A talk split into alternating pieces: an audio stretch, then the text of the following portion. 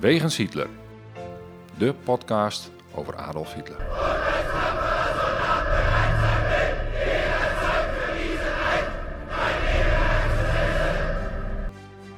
Dictator, alleenheerser van 1933 tot 1945. Een man met miljoenen doden op zijn geweten. Das war ein Befehl! Der Angriff Steiners war ein Befehl! Een man waar ongelooflijk veel verhalen over te vertellen zijn. Ook al die jaren na zijn dood. Adolf Hitler heute Nachmittag in seinem Befehlsstand in der Reichskanzlei bis zum letzten Atemzuge gegen den Bolschewismus kämpfen für Deutschland gefallen ist. In deze podcast gaan Sjoerd de Boer en Niels van Andel de wegen van Hitler af. Ze kijken naar bijzondere plekken, naar vroeger, naar nu. En ontdekken samen met de luisteraar het bijzondere verhaal van de Führer van Nazi Duitsland. Een nieuwe week, een nieuwe wegens Hitler. En Sjoerd, ik zag eigenlijk al op onze messenger, jij beheert die, eh, berichten binnenkomen over waarom zijn jullie er niet. En eh, eh, eh, ik, ik heb best wel veel geduld, heb ik ook gelezen, maar het duurt nou toch wel heel lang. Ja. Ja, het simpele antwoord is, eh, wij, nemen, wij nemen ons altijd voor om, om, om niet meer op zondag op te nemen. Maar dat doen we toch. Dus hè, dat, komt altijd eigenlijk zo uit met onze agendas dat we dat dan even op zondag doen. Zullen dit aan de hemelpoort moeten verklaren? Ja, ja ik, daar ben ik ook bang voor. Eh, het nadeel daarvan is wel, als we niks in reserve hebben liggen, en een van de twee valt uit, dan hebben we dus niks. En ehm, nou, dat was vorige week het geval. Ik had een migraineaanval en ik, 9 van de 10 keer bijt ik me er wel doorheen als ik dat heb. Maar het was dit keer toch wel zo heftig dat ik gewoon op bed ben gaan liggen. En Ja, je hebt het nog wel eens over een bombshell. ja, nou, dit was de bombshell in mijn hoofd. Dus het eerlijke verhaal is, ik had migraine, beste luisteraars. En eh, ja, ik heb ook wel eens migraine en dan nemen we gewoon op.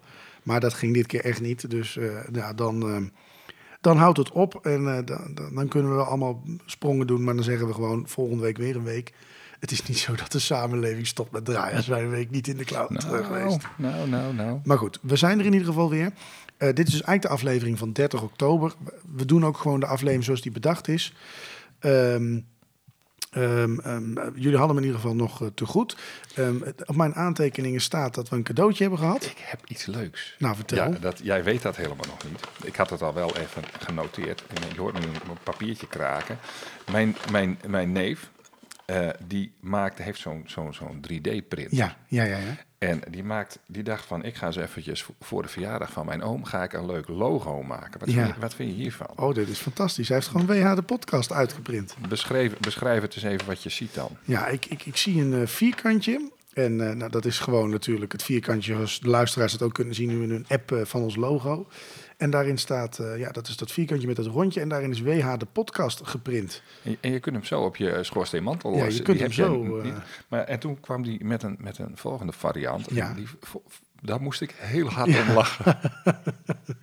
Dat is exact, dat is eigenlijk ons logo weer. Maar daarin zit een, ja, daar, daar zit Hitler aan rechts eh, eraan vastgeprint. Het, het postuur van Hitler is het overduidelijk. Nou, dit is wel fantastisch. Ja. Dat is toch eh, echt... eh, ja, Ja. Je, kunt hem, je kunt hem niet op je werk op je bureau zetten. Nou ja, ik zou niet weten waarom niet. maar Dat is een waarschuwing. Ja, die, ja, ja. En ik, ik ken wel leidinggevend. Nou goed, ja, die zou die niet bestaan op het bureau. Nee, nee, maar ik, ik zou die zonder het hoofd zou ik zou Ja. doen. Dat is, dat is misschien... Koop voor 9,95 in de webshop. Of ik, zal eens even, ik zal eens even vragen of... steun de podcast, jongens, en koop het logo. Dat, dat is misschien nog wel leuk. Ik kan die hem ook in een kerstboompje printen. ja, met het, ja, oh, dat is ook leuk. Een kerstbal met Hitler erop. Ehm, Nee, we ja, de podcast. Nee, maar met, met, Ja. met het hoofd van Hitler, dan, dan moeten we wel zeg maar speciaal. eh, eh, eh, dan is hij wel duur hoor. Dat is echt een collectors item. Ja, dat is zeker. Ja, ja, ja. Maar, maar ik weet niet, ik denk dat niemand die lelijke troon niet in zijn huis wil hebben. Nee, maar En ik, daar- ik, ik heb denk dat dat logo dus. van ons is, Sjoerd. Ik zit meteen commercieel te denken dan in een kerstboompje. En dan, da- ja, ik denk dat mensen dat willen hebben. Voor de kersteditie eh, is ja, het voor de kerst. eh, nee. Maar ook gewoon dat je dan, eh, dat, weet je wel, dat, dat je dan de podcast kan steunen. Ik, ik, ik denk meteen weer een nieuwe bron aan. Ja, ja, ja, nee, maar ja. hartstikke leuk, leuk. Goede ideeën voor de kerstaflevering. die mogen mensen wel opsturen, vind Ja, ik trouwens. zeker. Want ehm, we hebben een paar leuke gedaan. En ja, goed. Ja, ja, dat- input is wel leuk. ja, een beetje. Het is op een gegeven moment ook wel eens kerst ook. Ja, hij heeft niet zo heel lang geleefd dan ook weer. Dat is ook wel een probleem dan. Nee, Dat- wat voor ja. varianten heb je op kerst? Maar goed. Ja. Ja, Ja. nou goed, gaan we zeker doen. Hartstikke leuk. Ehm, Ehm, eh, nou ja, eervolle vermelding, hè? dus eh, dat vinden we niet anders dan leuk dit.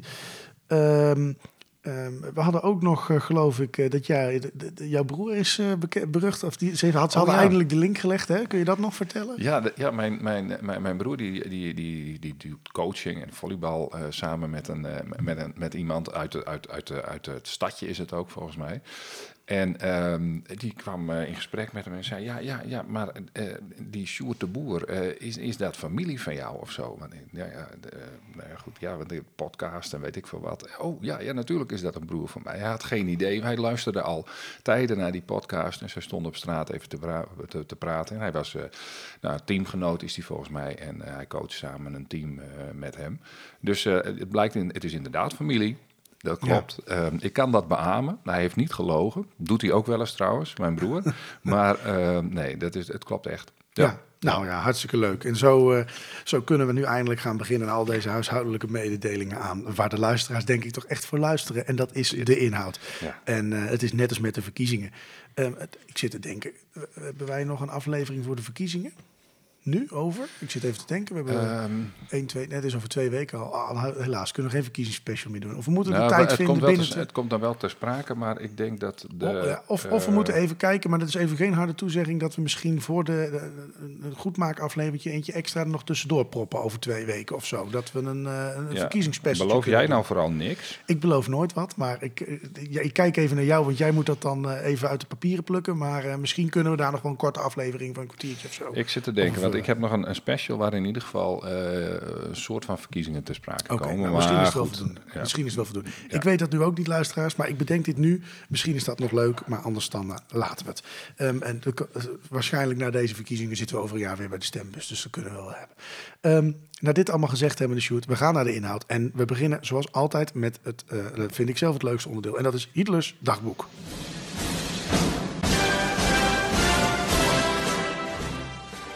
Hitlers dagboek. Het leven van Hitler duurde 20.463 dagen.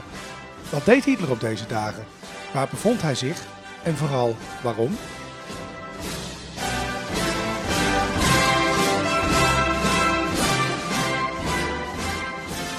Ja, wij gaan naar 30 oktober 1936. Deze aflevering komt online op 6 november, maar we hebben al verteld waarom. Maar we gaan eh, gewoon door waar we hem eigenlijk zouden plaatsen. 30 oktober. Ehm, wat was het toen? Ja, het is, eh, de, ik, ik- ik moet eerst even naar de dag daarvoor, 29 oktober. Ehm, eh, dan is Jozef Goebbels, minister van Propaganda, gauwleider van Berlijn, eh, berucht om zijn provocaties en aanvallen op Berlijnse communisten en zo. En zijn scheve schaats met actrices eh, van, de film, bij, van de filmstudio's Babelsberg. Dan ging hij nogal eens opleggen. Ehm, eh, beroemd om zijn felle speeches en om zijn laatste vrijwillige logeerpartij met zijn gezin in de Vurenbunker. Tijdens de laatste dagen van het Berlijn en het Derde Rijk. Die man, zeg maar, die was jarig op 29 oktober. Dus het is eigenlijk niet zo heel erg eh, wonderlijk. Maar eh, die andere dingen die hij gedaan heeft misschien wel. Maar goed, eh, dat is al jaren niet meer het geval trouwens. Maar in de data die ik gebruik is, is, is Hitler met regelmaat op deze datum op bezoek bij Goebbels. Dus ik zie in die lijst staan, kijk bij eh, 29 oktober. Ja hoor, hij is weer even bij Goebbels langs geweest. Nou, in 1936 doet hij dat ook. Dan gaat hij langs bij de villa van Goebbels. En daar werd ook een villa voorbereid voor Hitler. Eh, op het Zwanenwerder eiland aan de westkant van de stad. Als je aan de andere kant gaat staan en je staat bij het huis van de... Ehm, eh, nee, dat klopt niet helemaal. Als je aan de andere kant gaat, ga, eh, dan kun je op een strand kun je naar de villa's kijken. Je kunt trouwens ook in die villa-wijk komen, want de- die huizen staan er nog voor een groot deel.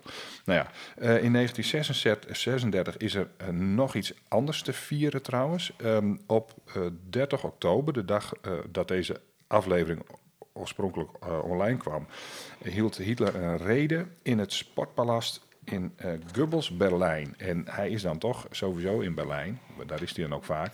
En dan vieren ze samen het tienjarige jubileum van Gauw Groot-Berlijn. Eh, dat is trouwens, en dat is wel opvallend, dat vond ik eigenlijk het grappige van, aan, dit feitje. Het slaat nergens op, maar het, die toespraak die begint om 11 uur 's avonds. Kijk, lekker op tijd. Ik heb geen idee wie daar nog naartoe zou gaan om 11 uur s'avonds. Toch, vroeger was Pauw Witteman ook om 11 uur s'avonds. We keken ook half Nederland na. Dus, eh, Ja, dat, ook, dat was ook een goede talkshow. Ja, Ja. nee, maar, ja, ik, bedoel Ja. Meer, nou, ik bedoel meer van... Er zijn blijkbaar mensen die s'avonds om 11 uur nog iets kijken. Ja, blijk- ja, maar dan moest je dan wel echt gewoon de deur uit. En het werd niet gefilmd of zo. Maar Nee, je nee, moest daar echt live. Nou ja, goed. En dan kwam die ook nog altijd laat. Maar misschien is dit wel het, het- de aanvang van de speech zelf. Hè, dat hij weer even twee uur vertraging inbouwde. Dat kon ik in de bron niet vinden. Nou, eh, geen idee dus wie erop af zou komen. Ehm, eh, de volgende dag gaat Hitler die gaat hij naar de Obersalzberg. doet hij vaak. En dan overnacht hij daarop in zijn Sonderzoek, zijn privétrein. Dus. Ja, nou, en daar hebben we het pas over gehad. Dus eh, leuk dat zo alles weer samenkomt. En ja, na deze interessante dag gaan wij snel door naar het belangrijkste onderdeel van onze podcast. En dat is zoals altijd de plek.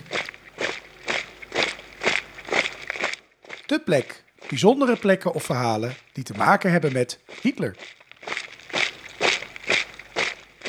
Ja, de plek. Dat is dit keer eh, Hamburg of Schleswig-Holstein. eh, of Schleswig-Holstein mag ik dan ook voor Sjoerd op zijn Nederlands zeggen. Dat is in ieder geval de provincie boven Hamburg tot aan de grens van Denemarken. En we gaan het hebben over Hitlers bezoekjes aan deze regio.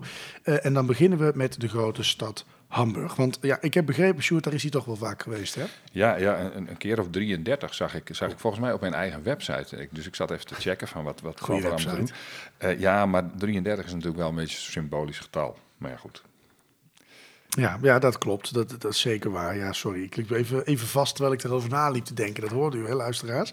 Ehm, ehm, in ieder geval een van de eerste keren ehm, dat hij daar was in een hele interessante periode. Want toen was hij namelijk nog geen Führer. En dat vinden we boeiend. Ja, ja, en dat is een periode waarin hij eigenlijk best wel veel toespraken doet. Er zijn heel veel verkiezingen natuurlijk, daar hebben we het ook wel eens over gehad. Eh, ook in de periode dat, eh, dat de kwestie van Van Gele rouwbal spelen, dat, dat nichtje van hem, dat bij hem inwoonde in september 1931. Nou, eh, eh, die is in, in, op 18 september 1931 overleden door zelfdoding. En dat was een dag waarop Adolf Hitler ook onderweg was naar het noorden. Ehm, hij miste dan vervolgens de begrafenis van haar. En, ja, en hij zei van ja, dat, eh, ik vind het allemaal heel erg. En hij zou de kamer waarin zij gewoond had, zou die nooit hebben aangepast. En, nou, het was allemaal één tranendal, maar hij ging niet naar de begrafenis toe. Want de politiek was belangrijker blijkbaar. En waar was hij op dat moment? In de grote stad Hamburg voor een toespraak. Ja, nou, nou, nou zei ik net al, hij is er vaker geweest. Hè? Eh, kun je nog een voorbeeld geven?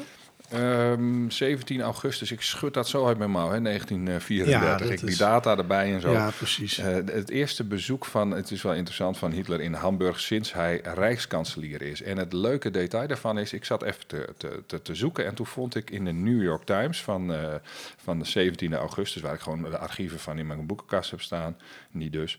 Maar goed, een, een, een artikel met een aankondiging die op de 16e eh, augustus is geschreven. En er staat boven Hamburg, eh, Hamburg, ik weet niet hoe je dat trouwens uitspreekt op zijn Engels, to greet Hitler as hero at- key talk of campaign today. En daaruit blijkt dus dat hij een toespraak eh, eh, houdt in, in, in Hamburg, maar ook dat hij op de radio werd uitgezonden. En nou ja, heel Duitsland kreeg gewoon vrij voor die toespraak. Dus dat vond ik een opmerkelijk feit. Daar konden ze dan naar luisteren. En ehm, in, in, in restaurants eh, en op straat zouden allemaal luidsprekers hebben gestaan. Ik heb wel eens een beschrijving gehoord trouwens van, van, eh, van Berlijn, waarbij dat daadwerkelijk het geval was. Ehm, nou, in, in, in Hamburg zal eh, Hitler als een keizer worden ontvangen, zegt de krant dan. En het zou bewijs zijn dat het land Hitler als zijn enige leider erkent, staat er verder. Nou, ehm, eh, daarna eh, eh, komt hij daar natuurlijk nog veel vaker in, in, in, in Hamburg. Daar zijn foto's van, er zijn beelden van. Er zijn ook wat filmpjes, bijvoorbeeld van het staatsbezoek van, van van Hongarije. En hele bekende locaties in, in, in Hamburg die je kunt bezoeken waar Hitler geweest is, zijn het Raadhuis, de Staatsoper, de Bloem- en Voswerf. Dat, dat is een, want het is een havenstad natuurlijk, de marine zat daar natuurlijk ook. Ehm, eh, het station, helemaal herbouwd. Maar vooral Hotel Atlantiek, want dat is een plek waar hij altijd overnachtte als hij daar was. Maar er is natuurlijk maar weinig origineel in de stad Hamburg, want die is flink gebombardeerd met eh, grote vlammenzeeën. En ik geloof Ja. dat het hotel een van de weinige dingen die nog redelijk eh, intact is. Aan het water, eh, heel mooi en duur hotel. Ja. Ehm, nu is Hamburg, hè, dat is net als Berlijn bijvoorbeeld, eh, eigenlijk een soort provincie. Hè? Ja, Het, ja. het, huidige Boendesland, uh, Sleeswijk-Holstein, dat ligt ten noorden van de stad. En omdat we dan toch ehm, ehm, van alles nu aan elkaar aan het koppelen zijn, hè, wil je dan ook misschien even iets over dat het Boendesland vertellen? En ik begreep van jou, er zijn dan drie plaatsen die we aan elkaar kunnen koppelen. Oh, ik sla zo tegen de microfoon, luisteraars, ik word agressief van. Ja, ja daar, daar wilde ik het even over hebben. Dat is een, is een aardig verhaaltje. Hij, bezoekt natuurlijk in bepaalde periodes bezoekt hij die, dat, dat Boendesland verschillen. En dat, dat heeft heel vaak te maken in, daar met het feit dat daar uh, veel havensteden liggen. Uh, en Kiel bijvoorbeeld, daar gaat hij ook naartoe. En, maar dit zijn net toevallig eventjes wat dorpjes aan de, aan de westkant van, van, van die sleuf, zeg maar, naar Denemarken. Dat zijn de dorpjes Wurden, Sankt Anne en Albertsdorf. En um, uh, nou ja, de, de, situatie die daar zich afspeelde was, stond bekend als de bloednacht van Wurden. Het is echt een beetje een detail in de geschiedenis. Wel een dramatisch detail. Op 7 maart 1929, dus we zijn weer voor uh, dat hij aan de macht is uh, mm -hmm. terechtgekomen, sterven twee SA-mannen tijdens een gevecht met communisten. in dat dorpje, Wurden. En ja, wij zijn dit soort verhalen inmiddels in de podcast ook al gewend als we het hebben over die Horst Wessel en zo, hè, die, die dat lied gecomponeerd heeft, dat mm -hmm. heel vaak gezongen werd tijdens de natiebijeenkomsten. Die vermoord werd in Berlijn uh, tijdens, uh, nou ja, ook, ook gedoe tussen communisten en uh, SA's. Die verheerlijking van die jongen, terwijl het eigenlijk een ordinair gevecht was. zijn zogenaamde heldendaden die werden overdreven of uitgebuit. Uh, en nou ja, zo'n kwestie was dit dorpje ook. Hitler moest er natuurlijk naartoe. Er is een SA'er is er, uh, is er uh, overleden. misschien wel tijdens een zelf uitgelokte ruzie. En dat wordt als propaganda gemaakt. Nou, in, in die regio wordt gezegd dat Adolf Hitler op 12 en 13 maart 1929 in ieder geval de twee begrafenissen bezoekt. En die vinden plaats in Sankt Anne en één in Albertsdorf. Um, uh, en het kan ook zijn dat hij die plek waar dat gevecht heeft plaatsgevonden in Wurden um, uh, ook heeft bezocht. Nou ja, dat, dat weet ik niet helemaal zeker. Uh, er is in ieder geval van Albersdorf bestaat een foto dat Hitler ook daadwerkelijk daar is. Dus dat, is, dat bewijs is in ieder geval rond. Kijk, um, dichtbij dat, dat, dat, dat Hamburg, hè, daar ligt een plaatsje Amoele. Um, um, daarvan zou je kunnen zeggen dat het een, een, een, een wat grotere betekenis heeft in de geschiedenis van Duitsland. Hè? Ja, absoluut. Ja, en, het woord groot is ook mooi gekozen, want uh, dit, dit heeft alles te maken met groot Duitsland, zeg maar. Dat, dat, het kasteel Friedrichsruhe ligt daar, dat is het kasteel van Bismarck. Uh, natuurlijk rijkskanselier van, van, van Duitsland uh, in het Duitse kei, keizerrijk in, in 1871. Hij verantwoordelijk voor de Duitse eenwording. Uh, en en, en uh, ja, Hitler die, die, die, die, die, die vindt dat natuurlijk een interessant figuur, omdat hij ook een groot Duitsland wil. Mm -hmm. Een groot Duits Rijk. Nou, en Bismarck heeft dat voor elkaar gekregen. Uh, hij gaat op 13 februari 1939, dan is hij dus al lang kanselier, dan bezoekt hij het, het, het, het Bismarck Mausoleum bij het kasteel. En daar heeft hij een krans gelegd. Hij bezoekt ook de familie Bismarck die daar nog steeds woont. En daarna gaat hij vervolgens weer weg en ga, komt hij weer in Hamburg terecht. Uh, dat noem ik niet voor niets, want hij uh, overnacht daar in dat Hotel Atlantiek dan. En um, dan is hij de volgende dag aanwezig bij de tewaterlating van een schip. En dat schip heet Bismarck. Dus één groot symbolisch feestje. Ja, um, een, ander opvallend kleinigheidje voor Hitler, um, um, dat, dat misschien wat belangrijker was in ieder geval voor de inwoners, vond plaats uh, in wat nu Friedrichsoog of Diek Sankeroog heet.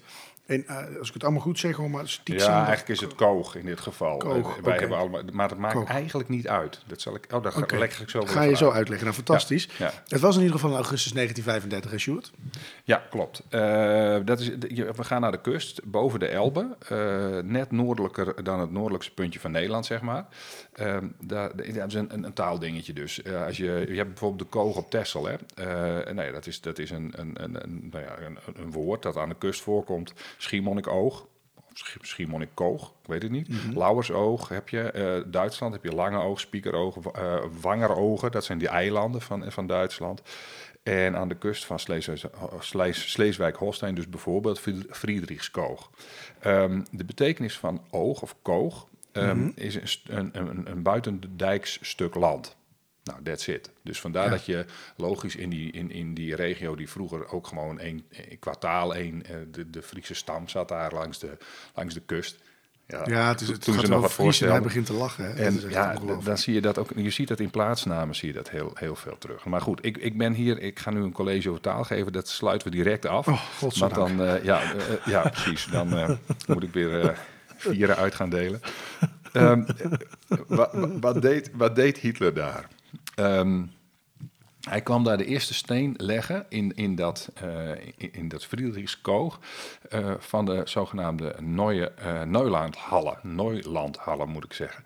Maar hij komt er ook de nieuwe woningen bezoeken die daar gebouwd werden. En dat plekje waar hij naartoe ging, dat heet dan Adolf Hitler Koog. Vandaar die uitweiding over het woordje koog. Het is dus een nieuw stuk land met nieuwe woningen ook, eh, met de naam van de nieuwe Führer. Ja. ja, nou is dat natuurlijk eh, leuk, eh, al dat vrolijke opbouwwerk, zal ik maar even zeggen. Maar de, de wieder kapot machung van het land, is, die is minstens net zo boeiend. Ehm, voor de laatste periode van het Duitse Rijk moeten we namelijk ook in deze regio zijn, dat is Sleeswijk-Holstein. Eh, maar dan helemaal bij de Deense grens. Nou ja, ja, dat is een- weer een bekend verhaal. Jij bent natuurlijk eigenlijk een beetje de Deunitz-specialist. Hè? dus val me in de reden als, ik Ja. iets, eh, iets, eh, als je iets interessants hebt of dat ik het verkeerd vertel. Maar de groot-admiraal Deunitz, eh, eh, ja, ook de boodschapper van de heroïsche dood van Adolf Hitler. Zeg maar Adolf Hitler die, die staand wapperend met een vlag boven zijn eigen eh, rijkskanselarij losschietend uit de heup eh, op rondrennende Russen. En die daar dan wel sterft, zeg maar. Nou ja, eh, dat beschrijft Deunitz ongeveer. Ik geloof dat ik het iets overdrijf, maar die zat in Flensburg. Eh, aan de kust bij zijn marinehaven. En dat bericht dat je, dat je zeg maar hoort in onze, in onze openingstune. Ja. ehm, eh, ja, dat, Voor Duitsland gevallen is. ja, ja, nou ja, en, en, en ik overdrijf het dan een klein beetje, maar hij, hij, ja, hij, Duits, eh, Hitler viel niet, want hij pleegde gewoon zelfmoord natuurlijk. Maar dat is dus Deunitz. Hij wordt de opvolger van Hitler en leidt daar in dat kleine stukje Duitsland dus nog tot het officiële einde. dat wat er van Duitsland nog over is. Ja. Nou, Wilhelm Keitel, Alfred Jodl. En eh, eh, eh, die, die komen daar, die, die, dat zijn de leiders van het, van het leger wat er nog over is. Ehm, eh, eh, die, die hebben hun hoofdkwartier steeds, maar, steeds opgeschoven vanuit Berlijn, steeds meer in de richting van Flensburg komen daar terecht. Albert Speer, die, die, die onderweg nog even wat, wat, wat, wat, wat dure dingen in de trein zet, die hij voor hemzelf bewaart, die gaat er naartoe. Maar ook Himmler gaat, komt in Flensburg terecht. Ehm, die heeft die regio uh, Sleeswijk-Holstein trouwens niet overleefd. En niemand moest hem nog. Uh, hij lag slecht bij de geallieerden en zo. Hij, ja, hij is hoofd van de SS. Uh, verantwoordelijk voor de kampen, de bewaking in de kampen. En nou ja, andere vreselijke afdelingen van binnen, binnen het Derde Rijk. Mhm. Mm -hmm. Die zit in Flensburg. En voor de arrestatie van die andere mannen gaat hij er vandoor. En loopt dan ergens bij een, een rivier in Sleeswijk-Holstein, loopt hij vast. En dan komt, pakken de ge geallieerden, nemen hem mee naar een hoofdkwartier en daar pleegt hij zelfmoord met zo'n zo'n CNK-allieerd dingetje. Ja, ja, ja, ja, en uh, nou ja, goed, uh, hoe, hoe, hoe, dat ging kun je natuurlijk in de, de Vlucht uit Hitlers bunker lezen. Daar heb ik nog een paar exemplaren van voor liggen. een mooi prijsje. ja, ja, ja, ja. Toen um, uh, Speer, Deunitz, Jodel en Keitel alle gearresteerd waren op 23 mei 1945, was Hitler al bijna een maand dood. Uh, het interessantste gebouw daar in Flensburg is het marinegebouw waarin de tijdelijke regering was gevestigd. Dat is helemaal herkenbaar, inclusief het trappetje naar de, naar de ingang. Uh, er zijn heel veel foto's van gemaakt destijds en, en tegenwoordig ook nog. Ja. Um, een behoorlijk stuk de zee in ligt in ieder geval het eilandje uh, Helgoland. Hè? En dat hoort ook bij, bij, deze regio Sleeswijk-Holstein. Um, nou, um, jij zult er ongetwijfeld wel geweest zijn, maar je moet er wel een dag voor vrijmaken als je er naartoe wilt. het is namelijk het, een behoorlijk tijdje varen met de boot. En verder moet ik natuurlijk, als lezer van jouw fantastische boek De Vlucht uit Hitlers Bunker, erop wijzen dat je niet alleen de Hitlerpages moet gaan bekijken, maar ook dat boek moet lezen als je een mooie tocht wilt gaan maken daar. In het boek staan trouwens nog veel locaties die niet op de Hitlerpages staan. Dus dat, je doet er alles aan om dat boek maar te kunnen verkopen. maar terug naar dat, dat, dat wat deed Hitler daar? Ja, ja, ik moet een beetje lachen. Luisteraar Sjoerd schrijft ook wel eens de vragen voor mij uit. ja, En hij had geen kans voorbij gaan om een reclame te laten maken. En dan, ga ik, dan zit ik gewoon eigenlijk te wachten tot hij zegt... nee, ik ga het gewoon niet doen. Ja, maar goed. Dan ben ik bang dat je niet meer aan de podcast wil werken. En dan vind ik het te leuk voor. Dus eh, ik, ik doe dan gewoon mee. Mensen hoeven helemaal niks te kopen. Alleen, eh, ja, ik ben wel een beetje verdrietig dan.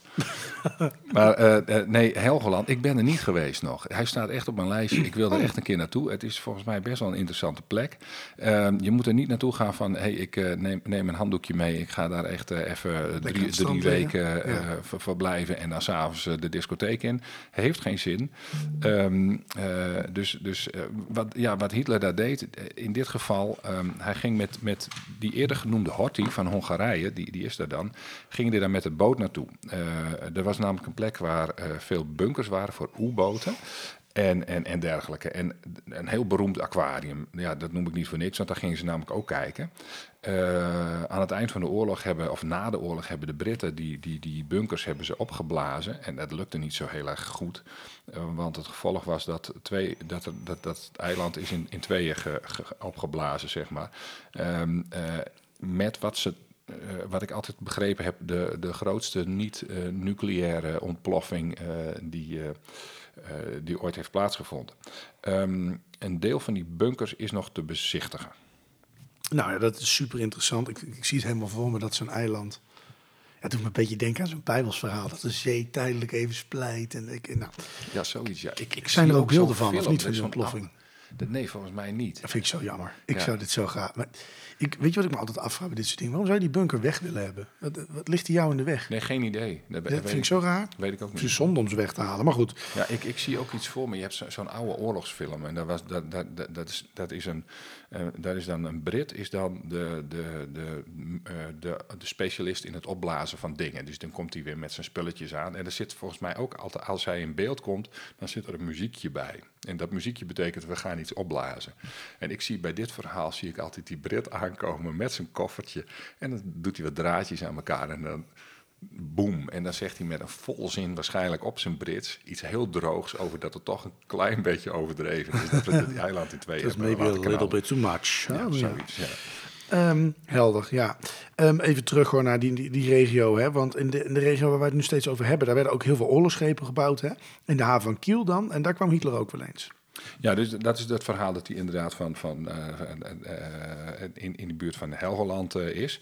Ehm, eh, en eh, hij, hij, hij wilde, eh, en dan varen ze daar en dan gaan ze daar ook, dat, dat Kiel is zeg maar aan de oostkant van, van, die, van, dat, van dat stuk land en dat Helgoland ligt aan de westkant. Dus je moet eigenlijk helemaal dwars door het land heen en daar ligt een kanaal. Dat is het, het Keizer Wilhelm kanaal en dat loopt van de Oostzee naar de Noordzee. En ehm, nou ja, aan de Oostzee ligt dus ehm, ligt Kiel. En ehm, in de haven la- lagen heel veel eh, marineschepen eh, op verschillende werven.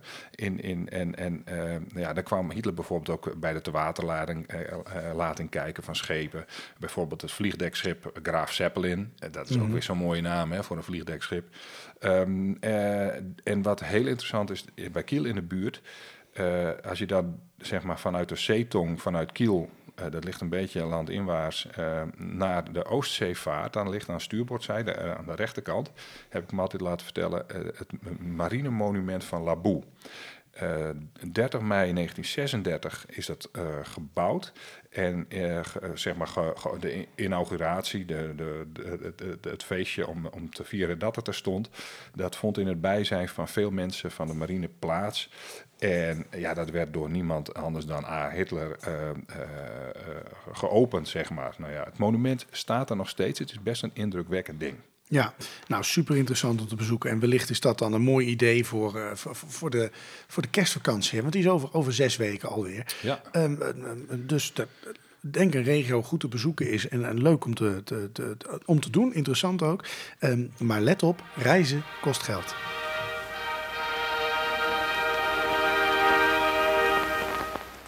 Het Nazi-journaal. Bijna dagelijks is er nog wel iets te vinden over Hitler. Hij is in het nieuws, er is een stuk in de krant, een tweet, een interview of een nieuw boek. We bespreken het in het Nazi-journaal.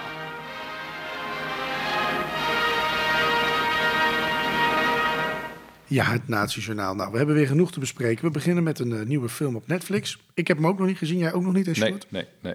Hij heet eh, Bloed en Gold. Ehm, gaat over het einde van de Tweede Wereldoorlog. Je volgt een Duitse deserteur en een jonge vrouw die in strijd terechtkomen met een groep nazi's. eh, die verzoekt zijn, op zoek zijn naar ehm, eh, verstopt goud. Nou, we hebben hem dus allebei nog niet gezien. Misschien een luisteraar wel. Laat het Ja, ons even ja. weten. Is het de moeite waard? Geef een korte recensie. Vinden we leuk om te weten en ook om te delen. En, en misschien gaan we hem dan wel gewoon kijken. En Ja. dan kunnen we het er eens over hebben. Ehm, nou, heel kort nieuwtje. Een ander nieuwtje is eigenlijk veel interessanter, want dat gaat over jouw geboortestad. Dus dat, dat, dat, Ja, dat ja, moet jij zelf vertellen. Nieuws uit Dokkum inderdaad. Eh, er zijn nieuwe foto's eh, uit Westerbork gevonden. In een kringloopwinkel is een boek ontdekt waarin foto's zitten van eh, kamp Wester, Westerbork. Ik weet dat een oud leraar van mij, die had vroeger ook zo'n kringloopwinkel. Of, of nee, die had een boekenwinkel met oude boeken. Maar dit is echt een kringloopwinkel. Het stamt uit 1939 toen het kamp werd gebouwd. Dat boek dan. Hè. Joodse vluchtelingen zouden worden ondergebracht. Het zou niet, eh, alleen niet lang duren voordat de Duitse bezetter er een werk- en doorvoerkamp van onder meer diezelfde Joden van maakte. Nou, dat fotoboek is gevonden toen kringloopwinkel de Vogelpits, jawel, ik mag even een beetje iets in het Fries zeggen, eh, in opdracht van een woningstichting een huis ontruimde. En op de foto's is te zien hoe op, de, op het kampterrein onder meer een synagoge en een ziekenhuis in aanbouw zijn. Dat is opmerkelijk natuurlijk. Ehm, het is ook 1939, eh, dus we zijn eigenlijk voordat de Duitsers eh, er zijn, ehm, eh, hebben we dus foto's. Het vermoeden bestaat dat het album van een architect van het kamp is geweest. Sommige foto's die we per mail toegestuurd hebben gekregen, zeggen ze dan op de redactie, komen voor in een collectie van die architect van het vluchtelingenkamp. Eh, de vinder van het album brengt de foto's volgende week naar het herinneringscentrum van Westerbork. En dat zal dan inmiddels al gebeurd zijn. Ja, precies. Nou, super interessant. En eh, nou goed, eh, goed dat soort dingen weer naar boven komen. Hè? Dat, dat kan Westerbork is ook weer iets wat we ook echt nog wel een keer gaan bespreken. Wij, wij kunnen nog eeuwen door. Ja, ik ja, denk dat wij niet oud genoeg worden om alles te bespreken uit die oorlog. Maar goed. Ehm ander dingetje, dat hebben wij gemist. Ehm, maar goed, het is op zich ook, als je gaat zoeken, dan, dan verzuip je ook in het nieuws hoor. Maar ehm, Ehm, dat was op 25 september, zo weer twee maanden terug, nou, anderhalf. Ehm, ehm, dat gaat over het parlement van Canada. Die hebben namelijk een blundertje gemaakt. Die hebben een staande ovatie gegeven tot twee keer toe voor een veroordeelde SS'er. Nou, even context daarbij. Ehm, de voorzitter van het Cana- Canadese lagerhuis, Anthony Rota, eh, die, die, die heeft daar zijn excuus in ieder geval moeten aanbieden. Ehm, eh, want er wordt een Oekraïne geëerd die in de Tweede Wereldoorlog ehm, eh, gevochten zou hebben tegen de Russen. Het probleem is alleen, hij vocht wel tegen de Russen, maar in naam van een nazi-Duitsland. En het schijnt niet helemaal handig te zijn. De 98-jarige Oekraïense Canadees Jer- Jaroslav Hunka, ik, ik zal het vast niet goed zeggen, maar die woonde een bezoek bij van de Oekraïense president Zelensky. ehm, aan dat parlement dus. En nadat Zelensky de parlementsleden had bedankt voor hun steun in de strijd tegen Rusland, wees die parlementsvoorzitter er dus op eh, dat, dat die Honka aanwezig was. Eh, en, en die ging hem prijzen voor zijn strijd voor de Oekraïnse onafhankelijkheid tijdens de Tweede Wereldoorlog. Eh, en hij noemde het zelfs een Canadese held. Ja, dat, dat, dat is natuurlijk. ehm, ehm, nou ja, goed. Als je niet helemaal weet hoe het zit, prima. Eh, maar toen is er dus wat, wat meer informatie over eh, hem gekomen. En eh, dat kwam van een mensenrechtenorganisatie. En die ging dus vertellen: ja, die Junka die is lid geweest van een Oekraïnse divisie van de Waffen-SS. De SS. Kijk, als je nou nog in, in de Weermacht vocht. Eh, Daar waren, ik zat ook boeven tussen trouwens hoor. Dan moeten we even. Nee, dat klopt, dat klopt. maar, Maar, dat, maar dat, de SS, dan was je echt fout. Ja, dan, dan- wist je echt dat het foute boel Ja, was, zeg ja. maar. Ehm, ehm, en, en die is betrokken geweest bij de genocide op de Joden door het Duitse naziregime. En oei, dan, is, dan is natuurlijk klappen niet helemaal eh, handig. En dat hebben ze dus tot twee keer toe gedaan. Een staande ovatie. Ehm, en dat, Zelensky heeft meestal een klap, maar ook Trudeau. Hè? Dat is de, dat is de. Canadese president. Is dat niet Trudeau, niet de minister-president daar trouwens, maar goed. Doet er ook niet toe. Ehm, die, die, die voorzitter heeft dus echt zijn excuses moeten maken. En dat, dat snap ik wel. Foei, foei, foei, foei. Maar het laat wel zien hoe moeilijk de- de- die banden in dat land ook toen al lagen. Vind ik het. Dus echt, als je dat gebied leest, ja, die Duitsers werden eigenlijk als bevrijders ontvangen. Mhm. En, dat- Ja. en ik, ik weet niet, toevallig hadden we het hier recent op kantoor over. Ik zeg dus moet je nagaan dat het naziregime beter voor je was, voor je voelde in ieder geval, dan, dan de Russen. Dan moet je nagaan hoe een boeven dat waren. Hè. Ik zeg, eh, toevallig hadden we daar een discussie over. Pas van ja, dat die Oekraïners, en dat was Rusland. Ik zeg nou, die, die waren ook wel blij dat die, Duitsers, dat, die, dat die Duitsers kwamen. Want dat was beter dan wat ervoor zat. Of dat uiteindelijk zo is het gebleven. is, ja, het is makkelijk redeneren zo. Dan sluit je je misschien ook wel aan. En dan blijkt dat ook een tegenvaller te zijn. Ja, ja hebben we ook eens met Roemenië besproken, hè, geloof ik, recent. Of Bulgarije, een van die twee. Mm Slowakije, dat, dat, bezet is in het ja, begin. Ja, ja, ja, daar hebben we het pas over gehad. um, um, daar bleek dat toch ook tegen, een tegenvaller te zijn achteraf. Maar goed, um, we, we, gaan door naar het volgende nieuws. Ja, je had ook nog iets interessants over een, een, een uh, zwarte Amerikaanse uh, hospic uit uh, WO2... die postuum is onderscheiden. Ja, dat is van 11 oktober, iets recenter dus. Dat is een zwarte hospik uit de Tweede Wereldoorlog. Um, die heeft postuum twee onderscheidingen gekregen. Uh, toch, onder, ik heb vandaag trouwens iets met tegen de microfoon slaan. Dat is al de derde keer. Dat doe het niet expres. Uh, in ieder geval, hij heeft onderscheiding gekregen. Er ontbreekt nam, namelijk nog wel iets. Tenminste, dat vinden de mensen dan um, die aanhanger zijn. Dat is de Medal of Honor. als je even niet weet wat dat is, dat is de hoogste Amerikaanse militaire onderscheiding... voor buitengewone moed in gevechtssituaties. Het, het, gaat om Waverly B. Woodson. Um, Waverly noem ik hem vanaf nu. Die was 21 jaar, is op 6 juni 1944 tijdens de D-Day-invasie op Omaha Beach geland. Um, zijn landingsvaartuig werd zwaar beschoten en voor hij het strand bereikte was hij al gewond. Toch wist hij uh, de 30 uur daarna 200 gewonde mannen onder intens artillerievuur te behandelen. Um, voordat hij instortte door zijn verwondingen en, en bloedverlies. Dus moet je... Klinkt als een held. Ja, dat, dat, dat, dat klinkt echt fantastisch. Uh, dat, uh, alle eer. Nou ja, 80 jaar later na die day wordt Woodson dus um, um, nou, Ehm, geëerd als het ware, hè, zal ik maar zeggen. Ehm, hij was trouwens toegewezen als enige Amerikaanse gevechtseenheid die er was. Dus daar was hij aan toegewezen. Ehm, en uh, hij wordt onderscheiden op de Ameri militaire begraafplaats Arlington nabij Washington, uh, waar, waar, hij begraven ligt. Nou, hij overleed trouwens in 2005, dus, dus hij heeft de oorlog wel overleefd. Ja, dat moeten we er ook even bij vertellen. Um, uh, die eenheid van hem die maakte uit, deel uit van het eerste leger tijdens de invasie van het door de nazi's bezette, dus Frankrijk. En het bataljon was verantwoordelijk voor het opzetten van met explosieven opgetuigde ballonnen uh, om vijandelijke vliegtuigen af te schrikken. Nou, die waren er niet zoveel, maar uh, goed, heel goed. Um, in de tijd waarin het Amerikaanse leger nog steeds gescheiden was op basis van ras, hè, zouden ongeveer 2000 Afro-Amerikaanse militairen aan de invasie hebben deelgenomen. Um, voor zijn moed kreeg Woodson al, een Bronze Star. Maar tegen de tijd dat de onderscheiding kon worden uitgereikt, was hij in Hawaii om zich voor te bereiden op de destijds geplande geallieerde invasie van Japan. Want dat moet je niet vergeten, die oorlog was niet voorbij toen uh, Hitler dood was. Die heeft hij ook nog meegemaakt. Ja, nou goed, daarnaast had hij nooit de Combat Medic Badge gekregen. Een onderscheiding die laat zien dat een hospuk in gevechtssituaties is geweest. En om dat recht te zetten deed zijn voormalige eenheid het verzoek om de badge alsnog uit te reiken. En dat werd in augustus goedgekeurd dus. Um, zijn weduwe Joanne en zijn zoon Steve ontvangen beide onderscheidingen op een speciale ceremonie op Arlington. Uh, maar, nogmaals, dat is wel zo. Zijn aanhangers dringen al jaren op aan dat hij ook de Medal of Honor krijgt.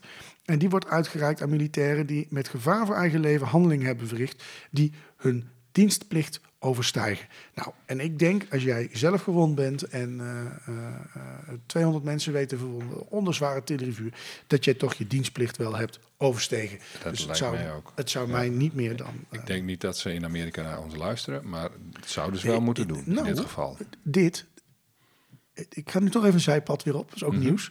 Er is nu AI die gewoon letterlijk wat wij hier nu zitten te vertellen. Dan kun je straks in Spotify klikken, ik wil dit in het Engels horen of in het Duits. En dan wordt onze stem gewoon door AI nagegenereerd in een andere taal. Maar, uh, oh. Dat, we, dat, is serieus. Dat is echt, kunnen we dat zelf doen? Nou, die, die, die functie zijn ze nu uitgebreid aan het testen. Uh, maar ik wil dan want ik heb ook wel eens overwogen of wij niet gewoon eens een keer in het, ja, ik ben niet zo goed in Engels, maar we kunnen, dat kunnen we dan natuurlijk helemaal tot een de streuren voorbereiden. We kunnen het best wel spontaan laten klinken. Mm -hmm. Dat doen we nu ook. Nee. Ja, ja, ja, Maar dat hoeft dus niet meer. En, kun, maar kun je jezelf dan ook als uh, dat we bijvoorbeeld dat ik een vrouwenstem krijg, dat lijkt me ook wel leuk. Ja, dat, dat kan dan niet in Spotify, maar je kunt wel in Spotify straks zeggen: ik wil dit in het Russisch of in het Oekraïens of in het Duits of in het Frans. En dat, dat, dat schijnt echt al verrekte goed te werken. Ja, dat zijn ze echt uitgebreid aan het nee, testen. we gaan het zien. Um, dat was even een zijpad. Dus misschien door die functie dat de Amerikanen dit ooit gaan horen. en Nou laten ja. we het hopen. Eh, in het kader van oud nieuws, Ja. ehm, eh, de, mag de- de nieuwe rubriek, de subrubriek zeg maar, er staat, staat het berichtje van 20 februari 2019 eh, eh, in de NOS dat oud-SS'ers in Nederland een uitkering krijgen vanuit Duitsland. En dat vond ik wel weer opmerkelijk. Misschien heb ik het toen ook wel gelezen, maar eh, ik wist er niks meer van. Nou, het, bleek dat Nederlandse oud-SS'ers dus een uitkering kregen vanuit Duitsland. Dat ging om eh, 43 eh, 34 inwoners van Nederland, oud-SS'ers en hun nabestaanden. Mogelijk eh, oorlogsmisdadigers, zei destijds historicus Kees Klein, lees ik dan in dat bericht. De Nederlanders kregen sinds de jaren 50 een uitkering omdat ze invalide waren geraakt tijdens de oorlog. Dat is dan natuurlijk normaal binnen een leger, maar goed. Ehm, eh, het Landschaftsverband Rijnland, LVR, is de instantie die de uitkeringen overmaakt naar Nederland. Volgens één vandaag, destijds, ehm, eh, dat er dest- destijds ook aandacht aan besteden, is een deel van hen gewond geraakt in de dienst van de Waffen-SS. Daar zijn ze weer. Het was natuurlijk bekend dat ook Nederlanders aan het Oostfront betrokken waren bij oorlogsmisdaden. Eh, de uitkering zou worden stopgezet als dat was bewezen. Eh, niet dat dat vaak werd bewezen, overigens.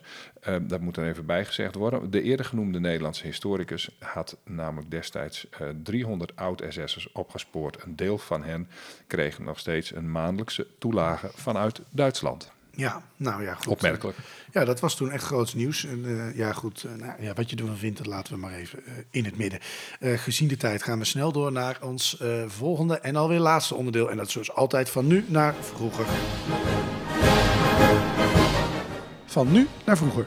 Wat speelt er nu in ons nieuws? En hoe zat dat in de tijd van Hitler?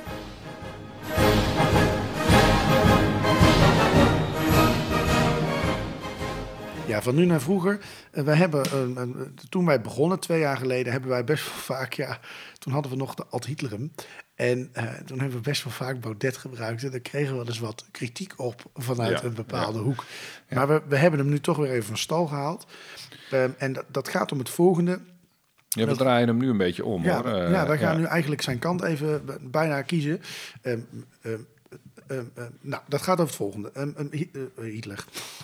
Baudet, sorry. Excuses luisteraars, dit was echt een verspreking.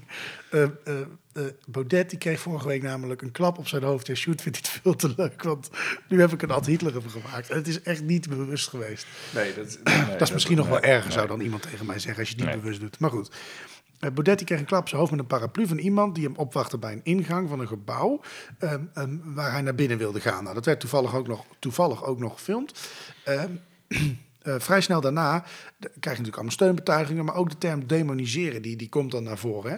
Dat, dat in Nederland associëren we dat met Pim Fortuyn. Ik heb Mhm, dat niet heel bewust meegemaakt. Ik was vijf toen die man heel populair was. Nee, ik zat eh driftig te kijken naar de tv, inderdaad. Ja, eh, in ieder geval, eh, toen die hele discussie over Fortuyn in volle gang was, was Harry Mulisch al op het verkeerde gebruik van het woord bezig, zal ik maar even zeggen.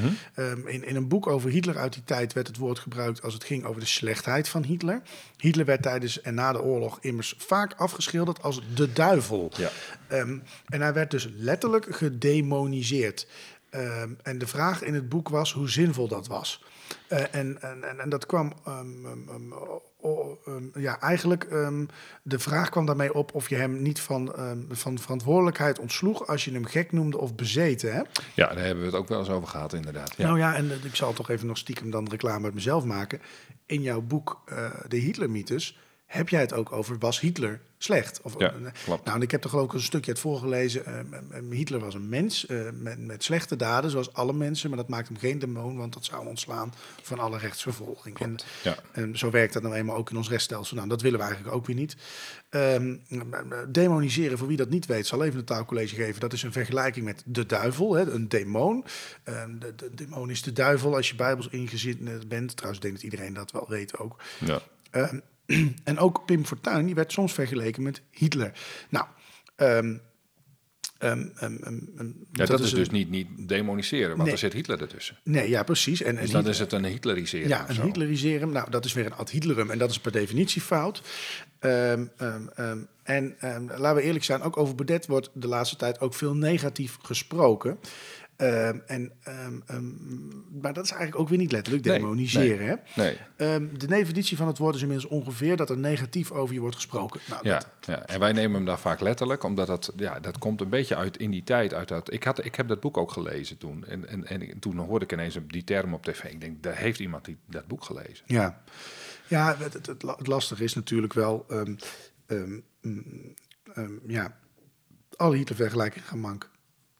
Ja, maar dat gaat ook, eh, weet je, als je een, een, eh, eh, een Niels van Andel vergelijking gaat maken, dan, dan, is het, dan gaat het ook altijd mank, want het is gewoon Ja. een ander mens. Niemand kan erbij voldoen. Eh, nou ja, misschien, eh, misschien een zeggen. enkeling dat je ergens in een uithoek van, eh, van Zuid-Amerika of zo iemand vindt die dat wel kan. Maar ja, Ja, ja, ja, dat weet ik niet. Maar, maar weet je, dat, dat van voor, voor, voor wat Fortuin overkwam, dan mag je best voor waarschuwen. En, en, en Mhm. zeg maar, als, als zoiets bij, bij Baudet gebeurt, die krijgt een klap op zijn hasses. Dat is, nou ja, dan waarschuw je van, we hebben die geschiedenis van, oh, we moeten eigenlijk niet hebben. Maakt me niet uit wat voor politicus het is, je moet er wel van afblijven. En dat ze daarvoor waarschuwen is prima. Alleen, ja, dat demoniseren is dan een lastig ding. Ja, en het is ook, het is ook lastig. Kijk, ehm, ehm, Baudet vergelijken met Hitler. Eh, dat, dat gaat sowieso al mank. En dat gebeurt de laatste tijd ook best wel weer veel. En ik, ik zag toevallig gisteren iemand die, die, die, die vertelde best wel intens van ja, ook alles wat over Baudet nu in het nieuws wordt gebracht, ook wel een beetje gekleurd natuurlijk. En het- ik wil niet zeggen, ik ben geen fan van Baudet, maar het is soms ook wel makkelijk. Misschien heb je dat van de week ook wel gezien, wat met, met, met Rob Jetten gebeurde. Ehm, dat ze in een programma zaten van de NOS. En dan Mhm. worden er natuurlijk nou ja, ultra-linkse jongeren tegenover Thierry Baudet gezet. Ja, Ja. Dat, dat is vragen aan vuurwerk. Dat is ook wel een beetje spel, hè? Ja, dat, Hij dat, reageert dat, vind ik op zich ook nog, weet je, dan moet je je maar verdedigen of zo. Ehm, eh, ik heb het niet gezien hoor. Ehm, eh, maar eh, dat je ehm, eigenlijk zonder dat je het weet, de woorden gebruikt die in een, in een, uit een Hitlerboek komen, dan, dan maak je toch die vergelijking. En dat vind ik echt eigenaardig, want Hitler heeft zeg maar een enorme waslijst aan ellende. Mhm. Maar Fortuyn en Baudet, die hebben met die waslijst helemaal niets te maken. Nee. Dus, dus ook door het, ik toevallig omdat ik dat boek toen gelezen heb en Harry Mulisch daar ook nog een college over ga- gaf op tv, dat je dat woord anders moest gebruiken, denk ik dat je die, ja, die vergelijking was toen al, was het duidelijk dat je dat, je dat woord Ja. misschien niet moet gebruiken, omdat je dan die twee toch in die hoek gooit en terwijl je dat misschien niet bedoelt. Ja. Eh, trouwens, eh, wat, je- wat, een, een normale opmerking over ehm, eh, die negatief is, hè, eh, kan je sowieso in de politiek al eh, op, op voor alles aan ellende, eh, dat er mensen bij je deur komen of weet ik veel wat Ja, opleveren. en, en dat, moet niet de bedoeling zijn. Nee, want dat, dat- doet ook wel denken, nee. want dat is eigenlijk de brug met vroeger ook natuurlijk.